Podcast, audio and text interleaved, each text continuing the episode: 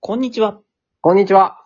このラジオでは漫画家の若林と漫画家、えー、漫画好きの会社員工藤が漫画についてのいろんな話をしていきます。はい、よろしくお願いします。久しぶりなんでね。いやー、そうですよね。最初、俺、どのタイムでこんにちは言うんだっけと思いながらやってましたもん。はいはいはい。いやでも自然にできてたんじゃないでしょうか。よかったです。はい絶対ではでは、今年の抱負とか、まあ予定、目標なんかを話していきましょうか。そうですね。どうします若林先生から、俺から、どっちから行きますあ、じゃあ僕からいきますあ、はい、お願いします。まあ目標、抱負ってほどでもないんですけど、はい。私は、その、作業のね、効率化をどんどんしていこうかなと思ってまして、はい、はい、はい、はい。うんと、まあ、手早く書いて、なるべうんうんうくん手早く仕上げるっていう、うん、うん、そうのんた。めにはどうすればいいのかってことを考えていくっていう感じですね。今までも結構、こう、そこをやら、常々やられてきたと思うんですけど、なんか、改めてそこを豊富に設定した理由とかあるんですかああ、あのね、今までは基本的に、はい。自分の作業についての効率化をやってきたんですよ。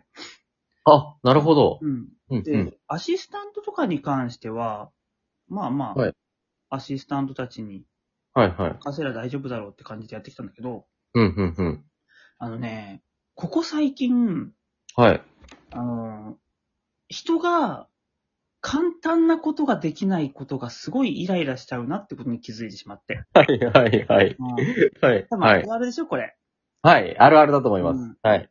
で、なんでかなって、どうしたら解決できるんだろうなって調べたら、はい。結局それは、まあ理由は二つある。うん、うん、うん。一つが、人に期待をしているからだと。うん、うん、うん。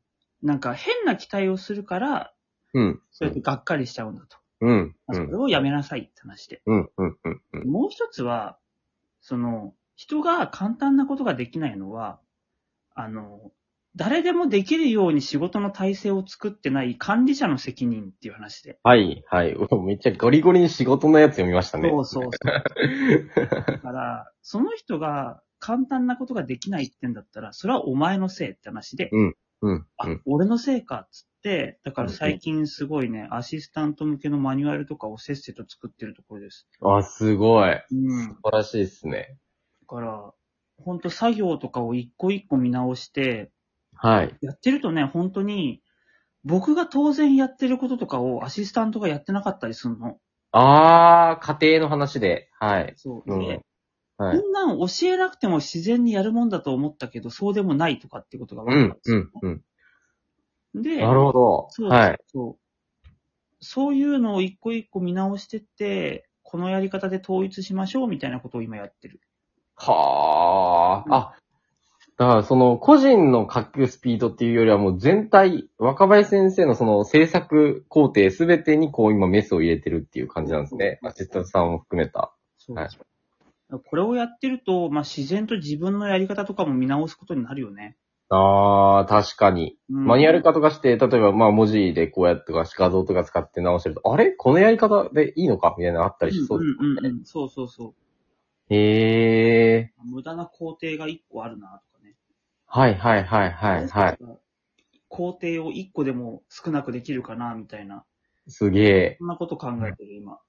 いやー、マジでなんか会社みたいですね。会社っぽくなってきたよね。会社みたいですね。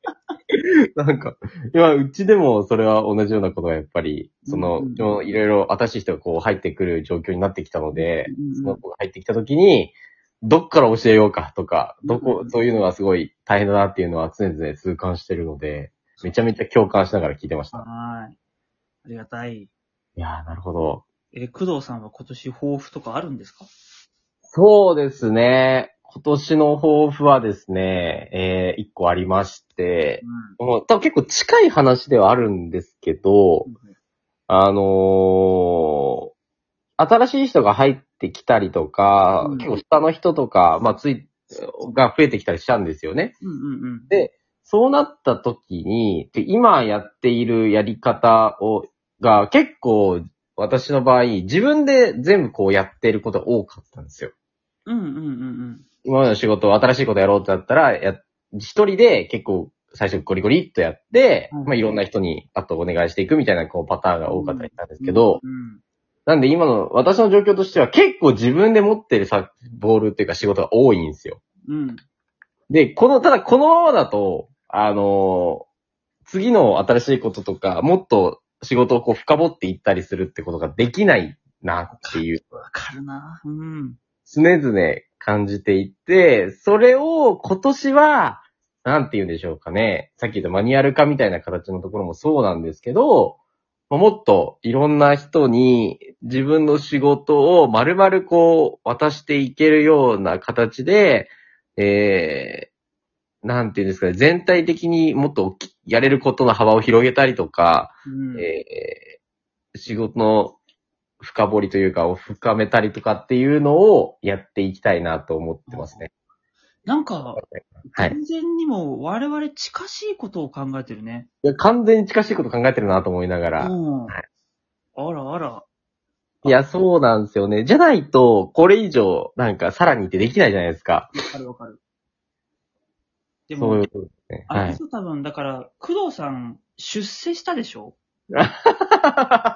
いや、そうっすね。ありがたいことに。人の上に立つ人間になったんでしょ、えーそうですね。肩書きとかは別に変わってはないんですけど、人数が増えることによって、うんうん。えー関係者が増えて、そうなると下についてる人が増えてるみたいな状況で。あ、肩書き変わらなくても、こんなに、なんて言うんだろう。そういう状況に陥るんだと思いましたね。うんはい。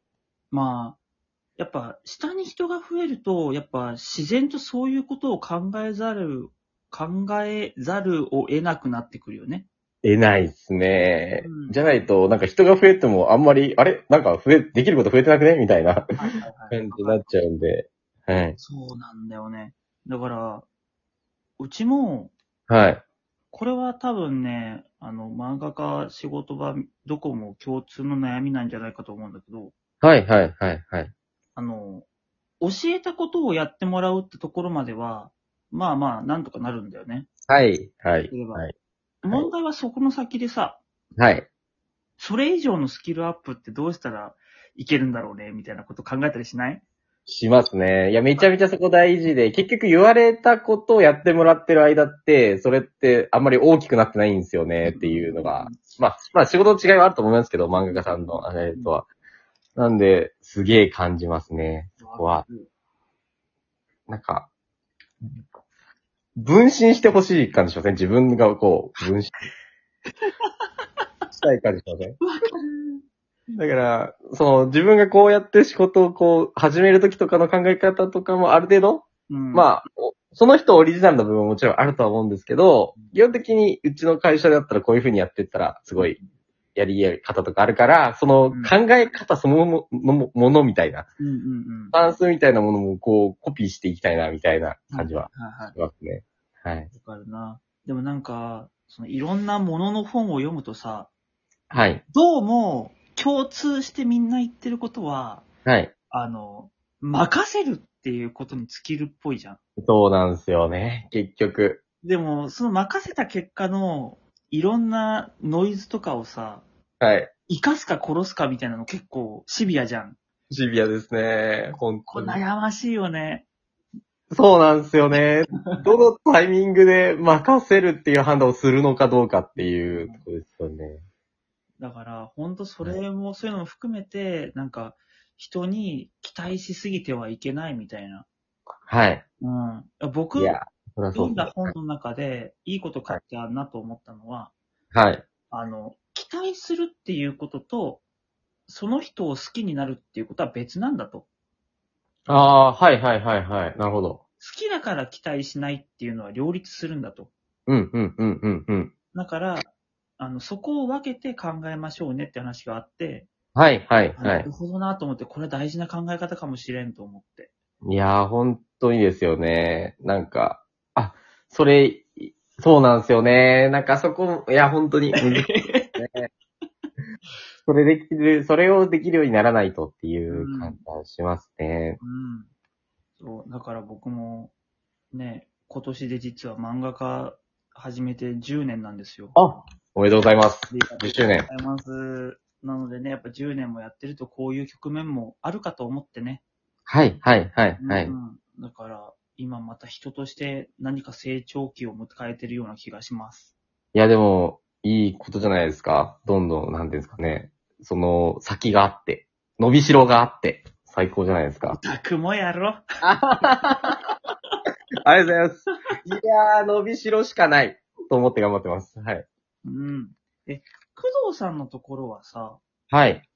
今後どういうふうにその事業拡大とか考えてるとかって話せるのあー、全然話せますよ。ちょっとあの、まあ、時間もあれなんで、その、ざっくりとしたことになりますけど、まあ、普通にデジタル配信サービス自体をもっと強度の高いサービスにしていって、うんユーザーさんとか使ってくださる漫画家さんが、あの、を増やしていきたいなと思ってますし、うんで、まあ、使ってくださってる漫画家さんにメリットの多いものにしていって、まあ、意外とデジタル配信サービス最近すごい増えてんですよ。あ、そうなんですね。うんうん。他の会社さんも結構やり始められたりとか、去年の間とかすごいしててう、んうんうん。で、なんで、その中で圧倒的ナンバーワンになれるように、ほうほうあのーサービスの質とか、うん、まあ、その、作品を売るノウハウとか、そういったものを貯めていって、うん。えー、行きたいなっていうのが全体のデジタル配信サービスで思っていることで、あのはい。ああと40は、はい。あと40そう秒で。あ、大丈夫ですかえ時間大丈夫。あ、ごめんごめん。